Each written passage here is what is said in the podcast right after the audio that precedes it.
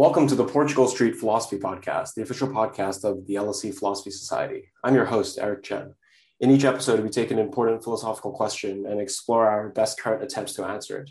For this episode, our question is What is the correct interpretation of quantum mechanics? And our guide to the topic is Professor Sean Carroll. Sean Carroll is a research professor of physics at Caltech and an external professor at the Santa Fe Institute. His research focuses on foundational questions in quantum mechanics, space time, cosmology, emergence, entropy, and complexity, occasionally touching on issues of dark matter, dark energy, symmetry, and the origin of the universe. Professor Carroll is the author of numerous books, including From Eternity to Here, Particle at the End of the Universe, and The Big Picture. His latest bestseller, Something Deeply Hidden, is about the many worlds interpretation of quantum mechanics. He's also the host of the fantastic Mindscape podcast, which all of our listeners should check out. Thanks so much for joining us today, Professor Sean Carroll. Sure. Thank you very much for having me on. So the question we're trying to answer is what is the best interpretation of quantum mechanics? People who have a bit of familiarity of physics might have the impression that physics is about there's equations, there's solutions, there's right answers, there's wrong answers, um, and quantum mechanics is like supposed to be the best theory we have of reality. So why does it suddenly make sense to start talking about interpretations of this theory? Well, that's a very good. That's exactly the right question uh, to start with because other theories don't really need anything you would call interpretation, right? I mean, you can find them, but there's not a lot of work on interpretations of relativity or interpretations of Newtonian mechanics or anything like that. There's a little bit, but okay, it's not a major burgeoning field like quantum mechanics. And the major reason why is that quantum mechanics, in the form where we teach it to our students, because we're not quite sure what the final form is supposed to be. That's part of the part of the problem. But in the form where we teach it, uh, it has a role right there in the rules for what happens when you observe a system, when you measure it. Okay. And no other theory of physics has that. In general relativity or Maxwell's electromagnetism or whatever, there's the world and you can measure whatever you want about it. I mean, you might think that maybe you disturb it when you measure it, but in principle, you could just measure it very gently, very carefully, and you could see the world as it is. In quantum mechanics, there's one set of rules for how the world behaves when we're not looking at it. And then there's an entirely different set of rules for when you make an observation uh, you might have heard that when you measure a quantum system, you can't predict exactly what outcome you're going to get. There's a probability for getting different outcomes. So the rules for when you're not looking at it are completely deterministic and, and smooth and predictable. But then when you look at it, you can't quite know what's going to happen with 100% certainty. And so why is that? What do you mean? What what is an observation supposed to be? What counts as an observation? You know is that really supposed to be the kind of thing that you find in a fundamental theory of physics? All of these are questions that full grown physicists debate about all the time. That's why we need to talk about interpretations of quantum mechanics. Okay um, that makes sense. And the interpretation is over is the key debate over what this notion of measurement is and how we're going to resolve this problem I actually like to divide it into two different debates or two different questions. Let's put it that way. Um, you know, in quantum mechanics, there's this whole. I'm going to assume that the audience is not an expert in quantum mechanics already. I hope that that is okay. That's a safe assumption, yeah. Right, but they may have heard that there's something about waves and particles. Right? Is the electron really a wave or a particle? Is the photon really a wave or a particle? And there's this fuzzy answer where, you know, things are wave like in some circumstances and particle like in other circumstances. So the answer is things are waves. That's the answer, whether it's an electron or a photon or whatever. Waves seem to be, in some generalized abstract mathematical sense, what the world is made of. But what we see when we look at certain things is particles okay that's the the difficulty that an electron when we're not looking at it is described by what we call a wave function. A wave function is sort of a dumb name for the most important thing in, in physics. Uh, and basically, it's kind of wave like. There's subtleties which we don't need to get into right now, but it's kind of like a wave that is like a cloud, right? Where it's sort of dense in some places and very dispersed and dilute in other places. And when you observe the electron, you don't see that. You you describe it that way as a wave function when you're not looking at it. And then when you observe it you see a particle somewhere even though that's not how you describe it when you're not looking at it. And the relationship between the two is that where the wave function is big it's more probable you will see the particle there. And where the wave function is small it's less probable.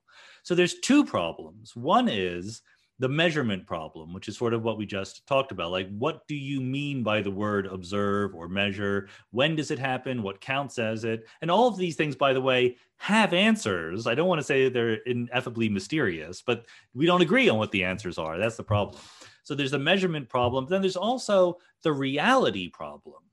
What I mean by that is, what is the world according to quantum mechanics? We all use this thing called the wave function but does the wave function actually mirror reality exactly? Or does it need to be abetted by other things, other variables, other dynamical quantities? Or does it have nothing to do with reality? Is it just a tool that we use to make observational predictions? And all of these are also on the table. So these are the two problems in my mind that any good formulation of quantum mechanics needs to address. What do you mean by a measurement? What happens on that? And what is the real world? What is the thing that physics is supposed to be describing? Okay, um, that makes sense. And you mentioned there's two sets of rules. When one set for when we're not looking, and there's this wave function, and when we're looking, uh, maybe it's electron, we we end up seeing a particle instead of a wave. Right. Could you spell out in a bit more detail about kind of precisely what these rules are and what the two uh, what the two sets of rules are for what we're looking and we're not looking, just so we have a better picture of what we have to imagine when we go forward and think about various interpretations. Yeah, I mean, I can try, but this is one of the things we don't agree on. So this is we're already very, very quickly bumping up into uh, areas where physicists will get into fights with each other, and not to mention with philosophers and people on the street. So, um, you know, let's take uh, the simplest example of a quantum mechanical system is a single spinning particle. Okay, so what you mean by that is that like the earth is spinning, the sun is spinning, etc. It turns out that elementary particles, some of them have an intrinsic amount of spin. They're necessarily spinning by a certain amount. What you don't know is the direction in which they're spinning. So for something like an electron, there's only two possibilities. If you measure the spin, when you measure it, you measure it along a certain axis. So you say, how fast is it spinning relative to the z-axis or the x-axis or the y-axis or whatever you want. So it turns out experimentally, when you ask that question, uh, you only ever get two possible answers. Either it's spinning clockwise or it's spinning counterclockwise. Okay. It's never spinning halfway in between. That's part of the quantumness of quantum mechanics. Okay, that those are the only possible observational outcomes. But when you're not looking at it, according to the rules of quantum mechanics, the electron is described as a superposition. The wave function of the electron, if you like, is a combination of both. It's neither, it's it's not that the electron was spinning clockwise or counterclockwise, you just don't know. It's that it really is a combination of both, even though when you measure it, you will only ever see one or the other. And the relationship again is that the wave function says what the probability is going to be, that you're going to measure it uh, spinning clockwise or spinning counterclockwise. And this is literally something we could do an experiment to show, and then you can do sort of different experiments with different axes and so forth. And it all fits together quite nicely as long as you don't press too hard on this idea of what do you mean by making a measurement? Because if, if we're a big person in a lab with some equipment and you have a little electron everyone knows what you mean by making a measurement. But then could a single electron make a measurement of another electron? That's when the thing gets very tricky. Okay so there's a wave function and it describes a superposition of possible uh, measurement outcomes. But when we actually measure and look at the system, we only ever see uh, one of the outcomes with some probability. Right. Uh, and how exactly is the probability related to uh, the underlying wave function? So basically, what the wave function is, is you give me what you're going to observe. Okay, so it's the spin, or it's the position, or it's the velocity. Like there's different sets of observables that you can imagine measuring. And the wave function assigns to every conceivable measurement outcome a number. And this is called the amplitude for that particular measurement outcome. And then there's a rule that Max Born, um, famous German physicist who won the Nobel Prize for this, he invented the rule that says the rule is you take the amplitude of the wave function corresponding to a certain measurement outcome and you square it, and that gives you the probability. And you might ask, well, why don't you just work with the probability in the first place? Why do you ha- why do you take the square root of it to get the wave function? And the answer is that the wave function can be positive or negative. In fact, it can be it's a complex number, so it can be the square root of minus one or minus the square root of minus one. And this is crucially important because different wave functions can combine and interfere with each other. If, if you had a positive contribution, it can be canceled out by a negative contribution. So it's really, really important that the wave function itself can be either positive or negative, but probabilities can't be positive or negative. They have to be positive numbers, or at least, you know, non, not less than zero. So the rule is you square the wave function to get the probability. That's what we call the Born rule in quantum mechanics. Okay, that's super clear. Um, but you said if we go further, we already have to start assuming one interpretation or the other. So um, maybe at this point, could you spell out what's your kind of what's your take on the best um, answer to the measurement and the the reality problem that we could like sure so you know just to just to sketch in the history a little bit you know uh, the birth of quantum mechanics maybe was around 1900 when max planck first noticed that there were good reasons to treat electromagnetic waves in a particle like way. Then Einstein in 1905 went even further. And then Niels Bohr and Louis de Broglie and a bunch of people said, well, maybe we can treat particles in a wave like way. The whole thing finally came together in around 1927. And there were famous debates, right, between Einstein and Bohr, et cetera. And the only reason I'm recounting this is to say there were a whole bunch of people, really smart people at the time, 1927, who said, look, this is great. Quantum mechanics, we're doing wonderful, but we, are not done yet. It doesn't make sense yet. We need to work harder. And these people included people like Einstein and Schrodinger and other, you know, very, very smart people who had helped invent quantum mechanics. But Bohr and his friends, Heisenberg and Born and Pauli and others, uh, came up with these rules, which we've already discussed. There's the Schrodinger equation when you're not looking at it. Uh, and then there is this Born rule when wave functions collapse when you do look at it. And people like Einstein and Schrodinger weren't happy and they still, you know, mumbled about it. Einstein came up with his arguments about spooky action at a distance.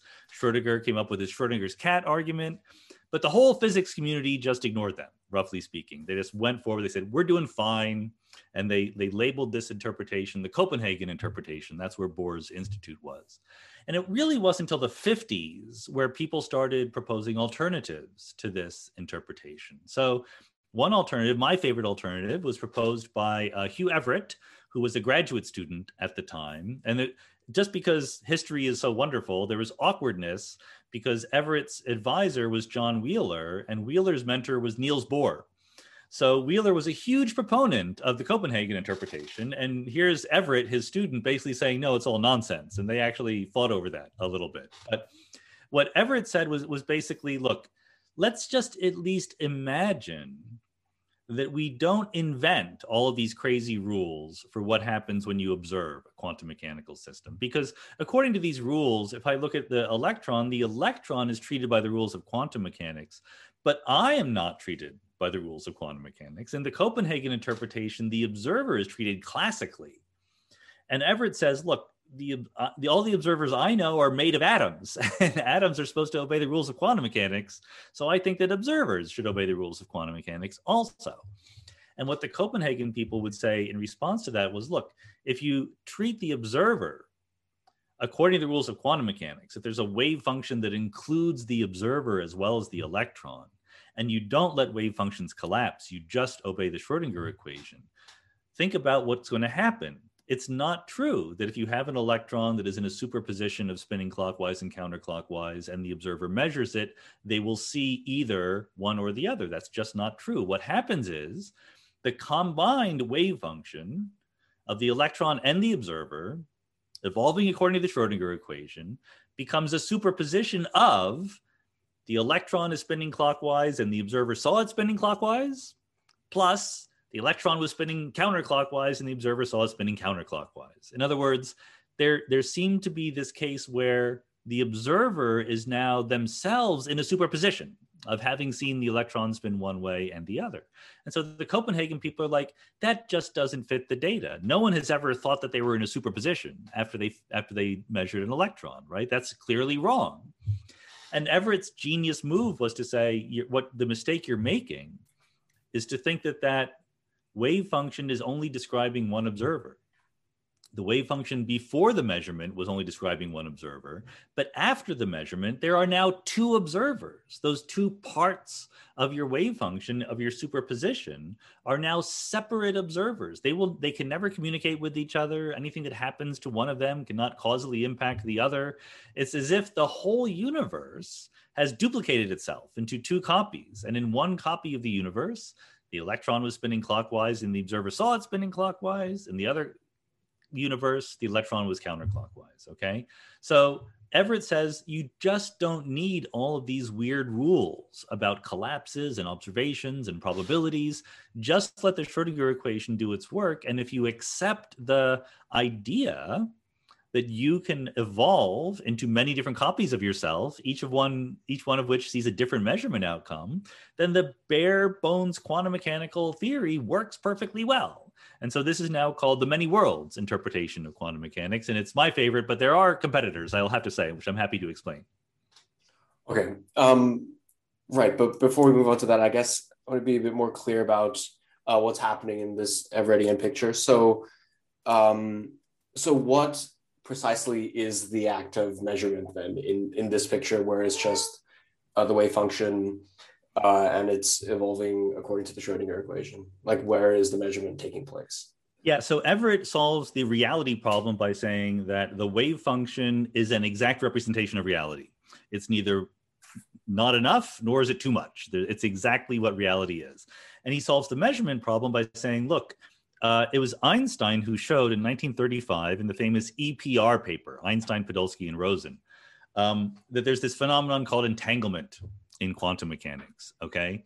So, roughly speaking, what that means is that different subsystems of the universe can't be described separately, individually in quantum mechanics. There's not a wave function for the electron and a wave function for you. There's one wave function for the universe, and it includes both you and the electron. Okay. So that's entanglement. That's why we can have this case where the superposition is electron was spinning counterclockwise and you saw it spinning counterclockwise and likewise for clockwise because they're entangled with each other. Okay. But furthermore, both you and the electron become entangled with the entire rest of the universe and that's just because you know we're not alone in the universe but i don't mean you know there's aliens out there i mean here in my office there are photons of light right there are air molecules hitting me all the time and if i have some apparatus that measures the electron and the apparatus has literally a pointer that in fact we we talk about pointer states in uh, quantum foundation. So if there's a big arrow on my apparatus that says oh the electron is spinning clockwise or oh the electron is spinning counterclockwise okay? So some big macroscopic part of the universe which becomes entangled with the electron and behaves differently depending on what the measurement outcome was that will instantly become entangled with all of the atoms and all of the photons in the box in, in the in the office or the lab or wherever you're doing it because they keep bumping into the pointer okay?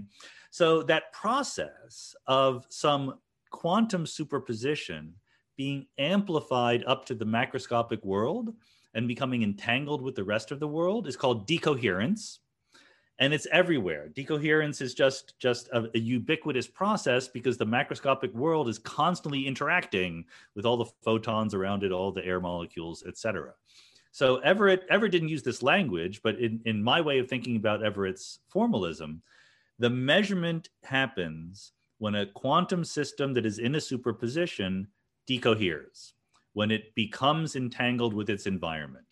And all of that is just described by the Schrodinger equation. It's not extra, it's inevitable. It's all part of the formalism already. You don't need to invent anything else to describe why uh, the wave function branches into these multiple copies. Okay, so a quantum system is measured when it decoheres and right. when it becomes entangled with the rest of the world.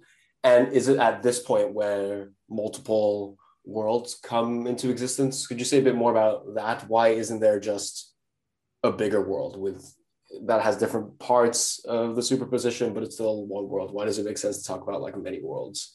Well, that's an um, excellent question, and you know, uh, experts disagree about exactly that question. You know, where in the many worlds interpretation do you draw the line between different worlds? Why do you call them different worlds? Things like that. Uh, so let me just be clear about one thing. You know, um, it's very similar to it's not completely analogous, but there are similarities to statistical mechanics. So in the in the 19th century, people explained thermodynamics, you know, the science of heat and pressure and temperature and things like that. They explained it in terms of statistical mechanics. They said, well, really they're atoms and they're molecules and they're bumping into each other, okay? And what what that means is that to you and me, we can describe, you know, a, a, cup of hot water in terms of its macroscopic properties, right? It's its temperature, its pressure, its uh, velocity, if it's moving, something like that. Or we could imagine the God's eye view or the Laplace's demon's eye view, right? Where we could see every molecule in the cup and give you every single uh, state of every molecule. Similarly, the in many worlds, there's a God's eye view of what the wave function is doing and it's obeying the Schrodinger equation. That's all it's ever doing. And there's no such thing as branches or splitting or worlds or any of that stuff. It's just the wave function doing its thing. But that's not what we see as people. Just like when you look at the cup of coffee or hot water or whatever, you don't see the individual molecules, right? There's a higher level emergent description. So this is why David Wallace, who is one of the leading uh, theorists of Everettian quantum mechanics, entitled his book "The Emergent Multiverse." Uh, because what he means is that all these different branches can be thought of if you want to think of the world that way. You can think of the wave function of the universe as dividing into different branches. That is an allowed move that greatly simplifies how you can talk about what is going on in the world exactly as ascribing temperature and pressure and things like that to liquids or to gases is an allowed move, even though it's not necessary from the God's eye view. It's a very computationally helpful move to make. And so the point about where and when and why the system splits into two different branches that describe two different worlds is simply we can do that. And the worlds evolve independently. That's the important physics point is that anything that happens in one world doesn't affect whatever happens in the other world. So in philosopher speak, you could imagine counterfactually poking one world, right? Changing one aspect of the of one branch of the wave function and saying, what impact does that have on this other branch? And then you do the math and you see zero. It doesn't have any impact whatsoever. So we're allowed to talk about them as different worlds. And you know, I I, I do think that there's still maybe some good philosophical work to be done here in explicating exactly the general set of criteria under which we should talk about different subparts of the world as separate universes. But the Everettian branches of the wave function seem like an excellent example. Right. Okay. So the thought is the the key part is they, if I'm understanding that they're like causally isolated from each other, they couldn't in principally affect each other. Then it That's makes right. sense to label them as worlds. And a branch or a world is just the component of the wave function that is like there a particular measurement outcome plus the apparatus saw a particular measurement outcome and the environment was entangled with this particular uh, setup. Is the, and that's that's what we're calling a world here. That's right. And so one of the things that everettians themselves don't necessarily agree on is when you do that, when you're in your lab and you measure the electron, and so we all agree that when you measure the electron, the wave function branches. Okay, there's a branch where it was spinning clockwise, a branch where it's spinning counterclockwise. What we don't agree on is should we describe that branching as happening instantaneously throughout the whole universe in someone's rest frame? Or should it only be confined inside someone's light cone? Should it spread out at the speed of light? Or is it really like hyper local and there's like a little patchwork of many many different local branches? There's many different ways you could imagine uh, slicing up the wave function of the universe into different worlds and we don't yet agree. I have my opinions, but they're not very strong opinions. I'm happy to change them if someone has a much better argument. Uh, what what is what is nice slash frustrating is it doesn't seem to matter for anything observable. Uh, there's more than one way to slice up the universe into worlds where all the predictions for what observers should see are exactly the same. So we can just take our pick whether the branching happens locally or um, as far as I can tell, yeah, that's right. Is there some sort of um, neat explanation for why it doesn't really matter for what we um, predict? Why that these two are the same? there's not a simple and neat explanation, no, but it's a true fact. Uh, it goes back to this uh, worry that Einstein had about spooky action at a distance, right? You can imagine two particles that are entangled with each other. So let's say you have two particles that are spinning, and we know they're spinning in opposite directions. So if one of them is spinning clockwise, the other's counterclockwise, but we don't know which is which. They're in a superposition, okay, of, of both possibilities. And then you take one particle, you keep it here, you send the other one off into space, send it to Alpha Centauri. It's four light years away, okay? And then you measure the particle here and you go, oh, now I know my particle is spinning clockwise. So to you, you know instantly that that other particle, when it is observed, is going to be seen to be spinning counterclockwise. Okay.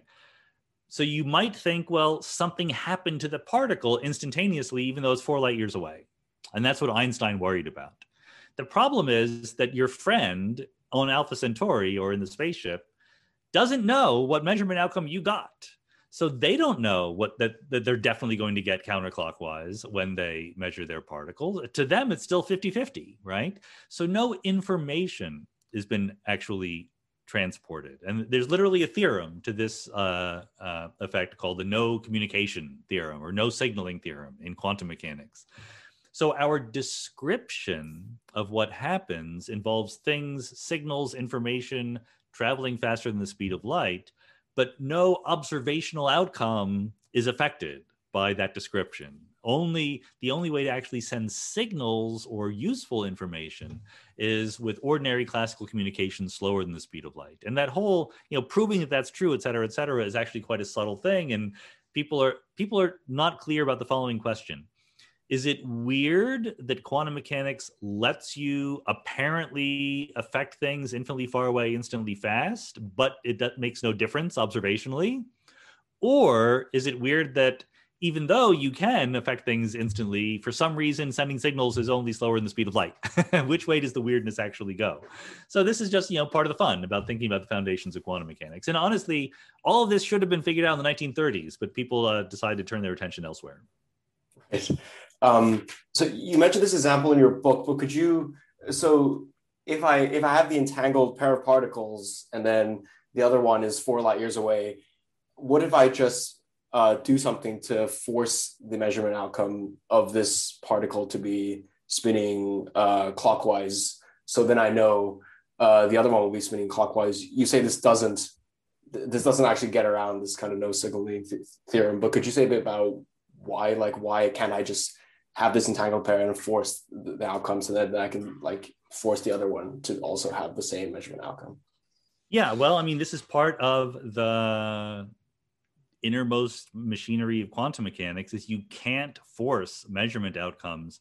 You can't decrease the uncertainty in one measurement outcome without pushing off uncertainty to somewhere else okay so basically you know if you if you look in the physics literature you say i have an electron it's in a superposition spin up and spin down they will tell you how to force the electron to be spin up okay but what they're really doing is entangling that particle with another particle nearby and moving the superposition over to the other particle. So that, sure, you're forcing your particle to be spin up, but now it's entangled with yet another particle, which is still entangled with the particle very far away. So you can't get rid of the entanglement nearby without literally making a choice, you know, without measuring something that you didn't have the ability to predict ahead of time. Okay, that makes sense. So we on this Everettian picture, um, the measurement is just when the system decoheres and becomes entangled with the environment, and reality is just the wave function. Um, but you mentioned at the start, uh, if I'm understanding, for all um, for all versions of quantum mechanics, there has to be this part about uh, Schrodinger evolution and also uh, the Born rule when we measure it. Um, but on this Everettian picture, where where is this born rule part coming from? It seems like everything is just um, evolving deterministically, and there's no uh, probabilities of various outcomes. They just they just all happen on some branch of the wave function. So, right. So that's a very good leading question because I know that you know that I write a lot about this in the book and I've written papers about it, etc. Um, yeah, this is, I think, this is probably the most interesting question for Everettians. Um, Everettians are proposing that at the deepest level, the evolution of the universe is 100% deterministic. If you knew the wave function of the universe now and you knew the laws of physics, you could be Laplace's demon. You could figure out exactly what the wave function is going to be at any future time. But you say it will involve many copies of my future self, many descendants, let's say, many future versions of me, uh, all having seen slightly different measurement outcomes. So the naive quantum mechanics thing is well, one outcome is, let's say, 80% likely, and the other outcome is 20% likely. But in Everett, there are two outcomes. They both become real with 100% likeliness, right? Like in the wave function of the universe, both of them are going to be real. So, what does it mean? Is this question 80% or 20%? Okay. So, there's different strategies for attacking this. David Deutsch uh, and David Wallace uh, pushed a strategy based on decision theory, and they tried to argue that a rational actor would always act as if, even though everything was deterministic, it was really stochastic, okay, with exactly the Born rule probabilities. Um, Chip Sebens and I, uh, following work by Lev Vaidman and other people, proposed a different way of thinking about it that I, am not sure if it's right, but it, it makes me a little bit happier um, sort of emotionally about how to think about this stuff because the decision theory stuff is formally very, very nice, but I wanted I want more than just to say I should act as if this is a probability. I want to know why this is a probability. So here is our argument. Um, when that decoherence happens, when you measure the spin of the electron, it's either clockwise or counterclockwise. Um, decoherence is really, really fast. So we're bringing in aspects of the actual real world. It's not just completely formal and mathematical. In the real world, the time scale for decoherence to happen, you know, once the pointer changes its position or whatever, is something like 10 to the minus 20 seconds. It's like really, really fast compared to any human time scale. So no matter how quickly you look at the pointer, the universe will have branched much faster than you can realize which branch you're on. So, by the rules of quantum mechanics, there will always be a little moment of time, a little period where there are two copies of you, and neither copy knows which branch they're on. Okay. So you can know everything there is about the universe, and you know I am one of two people, and there are two people. One of them saw spinning clockwise, one of them saw spinning counterclockwise, but I don't know which one I am. So, in that kind of circumstance, you need to assign a credence, a degree of belief to being on one branch or the other. It's exactly like everything else we do in life. When you say like who's going to win the basketball game tomorrow or who's going to win the presidential election or even you know where did i put my keys last night? Even things that you know there's a 100% probability that some of some right answer. You did put your keys somewhere right? But you don't know so you assign probabilities in your head we're saying it's like that. It's a subjective thing, it's a personal thing that you're trying to do your best guessing where you are in the wave function of the universe. And the nice thing, so that move is the controversial one. Okay. Like we're saying that the thing to do is to assign credences to being on different branches of the wave function. And you should do your best. You should try to be rational and try to be consistent over time and, you know, invent a scheme for assigning credences that makes sense if you admit that that's what you should do it's perfectly clear that what you should do is use the born rule is you should assign your probabilities by giving it to be the wave function squared. And we gave arguments for that. There's different arguments for that. But it's basically exactly what the theory wants you to do. In fact as i say in the book it's basically Pythagoras' theorem. These are all vectors, and the uh, hypotenuse is the entire wave function, and the two different short sides of the triangle are the different branches of the wave function. So you square them to get the length uh, of the whole wave function. And that, that squaring is exactly just trigonometry. It's nothing more complicated than that.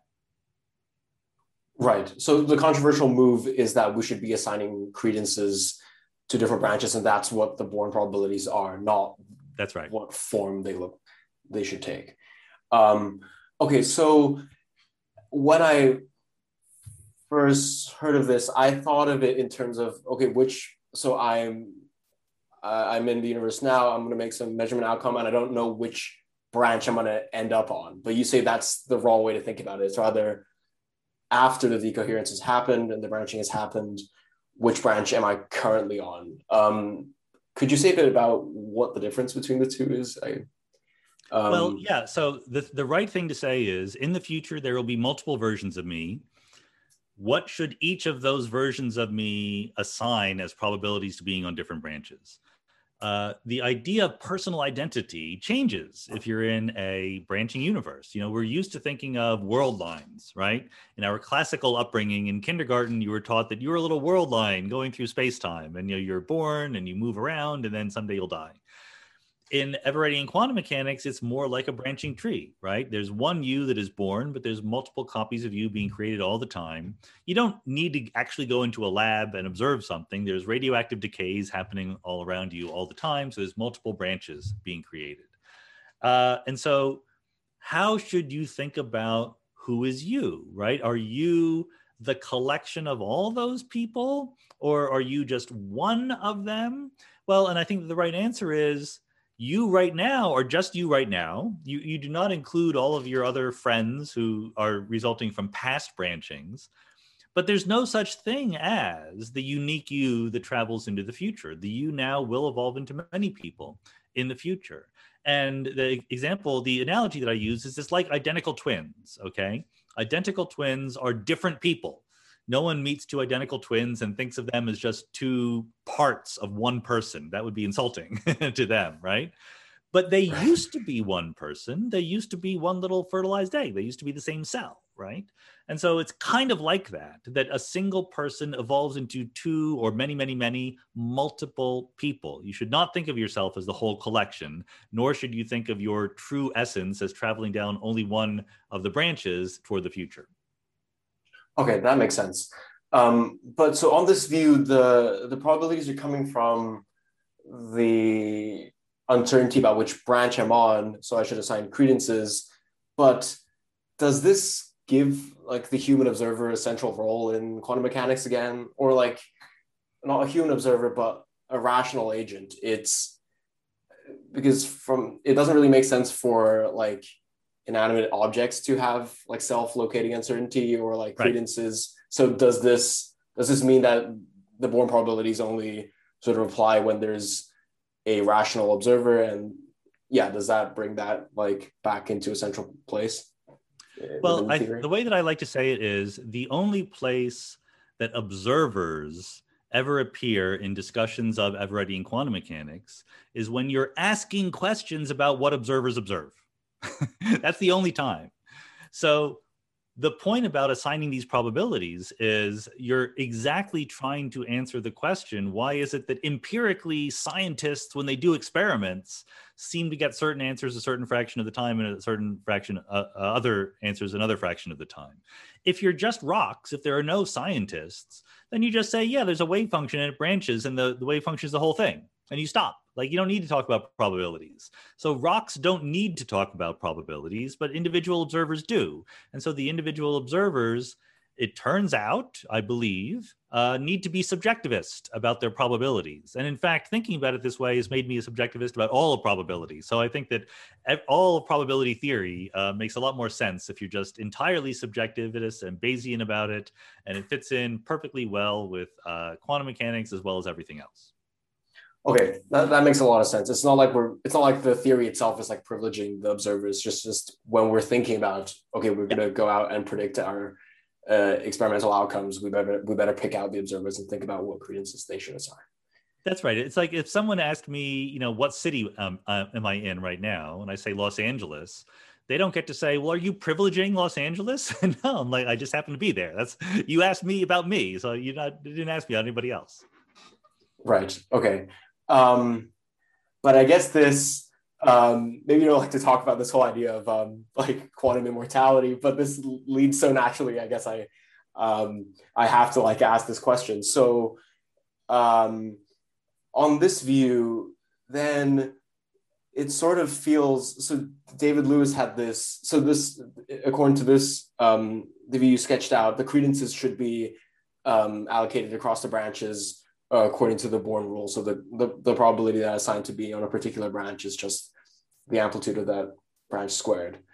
Um, but David Lewis had this modified rule where we just don't count the branches where uh, I'm not there anymore because there's no um, experimenter.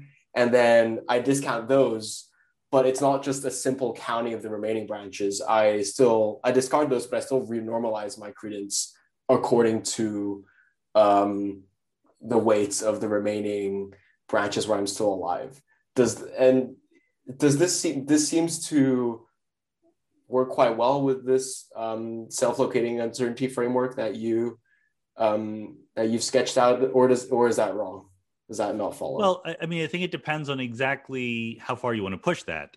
Um, if the question I'm asking is, what is the probability that I or my future selves, let's put it that way, that future versions of me, my descendants in time, will see certain outcomes. If that's the question you you care about, then you're perfectly welcome to uh, erase all of the branches where there are no future selves of me. They wouldn't matter anyway. I mean, they literally, there's zero probability of me observing things on those branches by construction. Okay. So formally, that kind of renormalization is perfectly fine. But then where it gets tricky is when people say, well, in that case, um, if I can imagine uh, uh, thought experiments where something slightly good happens to me, like someone gives me a dollar, in in one branch of the universe and something terrible happens to me like i get instantly killed in another branch of the universe and they say well then you shouldn't you should be all in favor of doing that experiment because in all the future uh, universes where you exist you get a dollar. You should be happy. And i think that's completely wrong. And the reason why it's completely wrong is that same logic would tell you that you shouldn't mind being killed in a classical universe because you're not going to be there to mind it, right? Uh, but the point is that we do mind imagining that we're going to be killed, right? We mind right now the prospect of not existing in the future. And that's perfectly valid. That's part of what makes us a human being, and that applies perfectly well to Everettian quantum mechanics. I can be upset at not existing in future branches of the wave function in exactly the same way I would be upset if someone told me there's a 50 50 chance someone would kill me silently and, and quickly uh, tomorrow. You know, that, I don't like either one of those, whether it's a stochastic single universe or multiple branches of a uh, wave function. Okay, and that makes sense. And I guess this sort of only goes through if you have this view where you're like the soul and you're following the branches and yeah. you it's like picking at each point and you're saying well you said earlier that this is not exactly the right way to think That's right. personal identity yeah. but but if i'm understanding so do you think it would be so this renormalized um, credence assignment where i'm discounting the branches where there's no uh, observer do you think that's allowed or do you think that's actually the rational um, that's the rational assignment that we get when we think through the self-locating uncertainty or do we end up or is it the Born um, or is it the credences according to the Born rule? Well, I, I think it's exactly dependent on precisely what question you're asking. Um, so there's no objective fact of the matter. What is the probability of the spin being up, right? There in Everettian quantum mechanics, the, the there's a 100% probability that the spin will be clockwise on some branches and not on others. okay. The only way the probability comes in is this a subjective place about what agents are going to believe when they're on these different branches. So if the question you're asking is, uh, what will I observe in the branches where I exist? Then you're perfectly uh, allowed to do that renormalization and ignore the branches where you don't exist. That's okay. You can conditionalize on the existence of a future version of you. That's that's fine. But if you but there's a different question you can ask, which is what should I prefer now about possible future outcomes? Should I prefer now uh, an outcome where there's a 99% chance that I'm dead in the branches and a 1% chance that I get a dollar? or should I prefer an outcome where I'm alive in all the branches? I can say with complete consistency that I prefer an outcome where I'm alive in all the branches. Okay, um, that makes sense. But the first one would be more relevant to thinking about predicting experimental um, outcomes when I measure things. yeah, but only, at, but right? again, only if you are choosing to do experiments where you could easily die, depending on what the outcome was. So I wouldn't, I would not advocate doing those experiments. okay, um, that makes sense. I so, mean, so sorry. By the way, I'm, I'm being, you know, I'm, I'm trying to have fun with it, but the other place where exactly this kind of question arises in a more pointedly uh, uh, cosmological way is in the anthropic principle, right? If you imagine that there are different parts of the universe which have different levels of hospitability to intelligent observers existing at all, then it does make sense when you're predicting what you see when you go out to look for the universe, look at the universe, to conditionalize on being in a part of the universe where observers are allowed, right? You know, you don't just say, well, I'm, I live in a random part of the universe. I live in a part of the universe which is hospitable to observers existing. No one is surprised that human beings live on the surface of the earth and not the surface of the sun, even though the surface of the sun is bigger right? Because it's just not hospitable. That's a perfectly legitimate uh, anthropic conditionalization. Uh, so if you're trying to make sort of theory choice questions about cosmology, then you can absolutely sort of do that conditionalizing. Uh, I'm just saying that for your personal life choices, I would not recommend it. Right. Well, I guess one final question on this, but this seems like it would it would predict a different probability distribution of experimental outcomes um, from just using the Born rule, and the Born rule is the one that has been confirmed experimentally. Well, like, or maybe in all the experiments, does it make sense that in all the experiments so far, they couldn't adjudicate between these two ways of assigning credences because in all the experiments so far, the chance of the experimenter dying from this particle collision has just been like vanishingly small. So this renormalization, if you did it, you couldn't really tell the in practice probabilities of the well, experimental outcomes. I mean, I think in my way of thinking about it is that there's no such thing as what the probabilities are really. There are right. only the probabilities observed by observers. Right. Okay. Yeah. Um, okay. I, I guess that makes sense. Um, so, and do you think this is the major? Do you think this is the major sort of obstacle to get getting everybody in quantum mechanics um, to be adopted by everyone. This notion of this question of how to derive probabilities. Well, it's it's, it's very interesting because you know um, there are many many people who don't like the Everettian formulation of quantum mechanics with different levels of sophistication about their knowledge of quantum mechanics in general. And they all have objections, but they're very different objections depending on if they're, you know, people on the street versus uh, highly credentialed philosophers or physicists. Um, I think that the probability worry, the, the figuring out why we observe the Born rule in empirical reality, is the best worry to have among experts. And there are plenty of people who have that worry. But it's not the most popular worry among people on the streets. If you read, you know, bad reviews of my book by people who don't like the Everett interpretation, they're not going to say he didn't derive the Born rule. They're going to say, ah, there's all these universes out there. I don't like it. Right. I mean, that's a much more visceral kind of thing. And that's actually what, what usually applies. So I encourage people to worry about the probability question. Uh, I discourage them from worrying about there's just too many universes. I don't like it. Okay. And okay, I guess we've spent most of the time uh, talking about Everettian quantum mechanics, but um, could you briefly sketch out what you, what you think are the plausible alternatives on offer in the literature and how how they sort of differ um, from the view you've just sketched?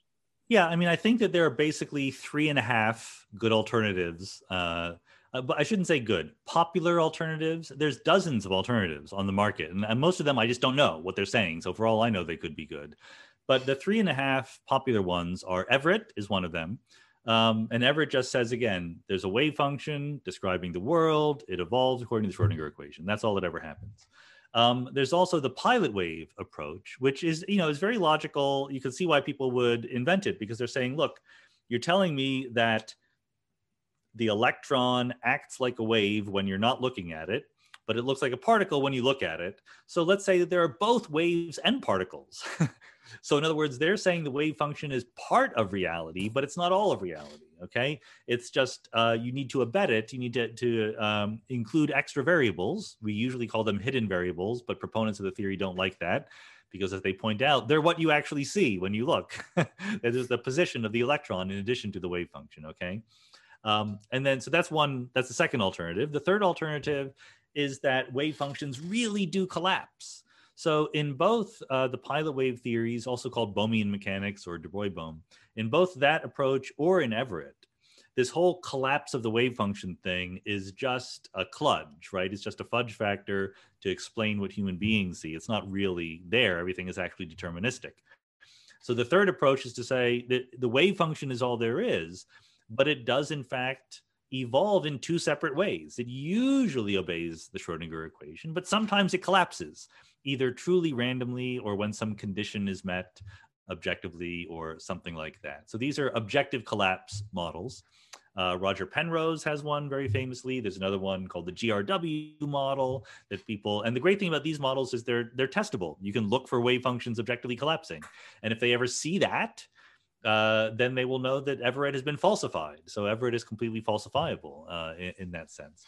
And the other approach, which I gave half credit to, uh, is is a bunch of approaches called epistemic approaches. And they say, you know, the secret is it's sort of the real heir of the Copenhagen interpretation, where you say the wave function isn't reality at all. The wave function is just a way that we individually assign probabilities to future measurement outcomes. So rather than treating the physical world as described by the wave function, they put observers, agents, uh, gathering experiences over time front and center in their way of thinking about the fundamental nature of reality. Um, and they can do, you know, a lot of fancy math and prove theorems on the basis of this approach. The reason why I only give it half credit is because I, I cannot get a straight answer from them about what reality itself is actually supposed to be. So if it's not the wave function, if the wave function is just a way of predicting measurement outcomes, what is reality? And they get very poetic when you ask that question. And I, I don't think I think you know the, the fair way of saying it is that they don't yet know, and it's just provisional, uh, which is perfectly okay. You know that's very often true that when you develop complex physical theories, it's it's not done all at once. You do it uh, step by step. Um, but until they have a clear answer to, to the question of what the real world is, I'm only going to give them half credit. Okay, that makes sense. And so, as you, as you said, these are not just sort of like oh subjective interpretations that I can you know think about. These are distinct uh, physical theories about what reality is um, and how it's described. So, are there any exciting experiments that you think might um, change people's minds about various these various um, formulations in the next few years? Well, like I said, the objective collapse models clearly make different predictions than uh, the pilot wave or the Everett models because uh, the dynamical equations are different. It's very, very nice. Uh, so in the pilot wave models, you still have the Schrodinger equation, but then extra equations. Um, whereas in the dynamical collapse models, you violate the Schrodinger equation sometimes. So that's a very testable thing. And like I said, if they there are tests going on, don't ask me to give you the experimental details. That's not my uh, my knowledge base really. Um, but people have tested these these models, and I'm not sure what the best experiments are, but they haven't seen the effects yet. But if they did, we would abandon uh, both Everett and pilot wave theories because that's not what they say. Now, there's a big question about whether or not you can experimentally distinguish Everett from pilot wave theories. And so I think here, the conventional wisdom is no, they give you the same predictions, but there's a caveat there. Um, number one, people who believe in or, or proponents of the pilot wave theories often believe that Everett doesn't make any predictions because they don't think that it solved the probability problem, right? So they're going to say that we're the only one who gets the, the predictions right. Um, but number two, the Everettian is going to say, look, in modern physics, the world is not made of particles. it's made of quantum fields. And in fact, maybe not even quantum fields. Once you get to gravity, it's made of maybe something more abstract than that because we don't even know what space time itself is. Okay. So unlike so the the approaches that you would have to take in Everett versus pilot wave theories are completely different once you move away from a simple model of particles okay? Uh, for Everett you just tell me what the fundamental degrees of freedom are and it's plug and play. I just you know plug them into the wave function and I watch it go and I get an Everett version. But the pilot wave theories need something for the pilot wave to push around and that thing might be different from theory to theory. So we are much less close to fitting modern physics, which has quantum fields and quantum gravity and all that stuff, into the pilot wave uh, framework. So I'm not sure that they make predictions either. so I, I'm the conventional wisdom is that Everett and pilot wave theories make the same predictions, but I'm not convinced of that. And I, I, I would encourage any young, smart graduate students listening to this to really not just take that on uh, faith. To you know, there are there are theorems. People will trot out theorems that say, "Here, I can prove a theorem saying that under these assumptions, the theorem, the theories give the same predictions." But you should question those assumptions. You know, you should really dig into uh, how well established that idea is. Okay, and the final point five, the epistemic theories. If I'm understanding it, uh, is it right to say that they're not currently at a state yet where they're kind of like offering experimentally uh, testable predictions of the theory that differ from the other theory? As far as I know, no. I think I would know. Um, uh, I don't think so. I mean, in some sense, you know, all of these theories if they gave very different experimental predictions, we would have known about it, right? I mean, we would if they they would have been ruled out, and we wouldn't be thinking about them anymore. So it, it's exactly this survivor's bias that you were talking about, you know, uh, in the uh, quantum immortality case, right? We're only paying attention to the theories that fit the data we have so far. So um, roughly speaking, they better give pretty close experimental predictions, and so I think the same thing is true for these epistemic approaches. Okay, that makes sense. So all things considered, what's your current credence that um, Everettian quantum mechanics is the right um, formulation. I forget what my official number is, but it's so, it's pretty high. It's somewhere up like ninety five percent. Oh, um, and so and does this is this the same conditional on us getting the final sort of uh, reconciliation of um, general relativity and quantum mechanics for all uh, regimes? Like, does this underlying kind of quantum framework of there's a wave function and it um, obeys the Schrodinger equation. Does this extend to all plausible theory, like candidate theories of everything, or might we just, when we have the final theory, just like looks fundamentally non-quantum? Yeah, I think this is a very good question, and it's a good reason why the pilot wave approach and the objective collapse approaches are not actually very popular among physicists.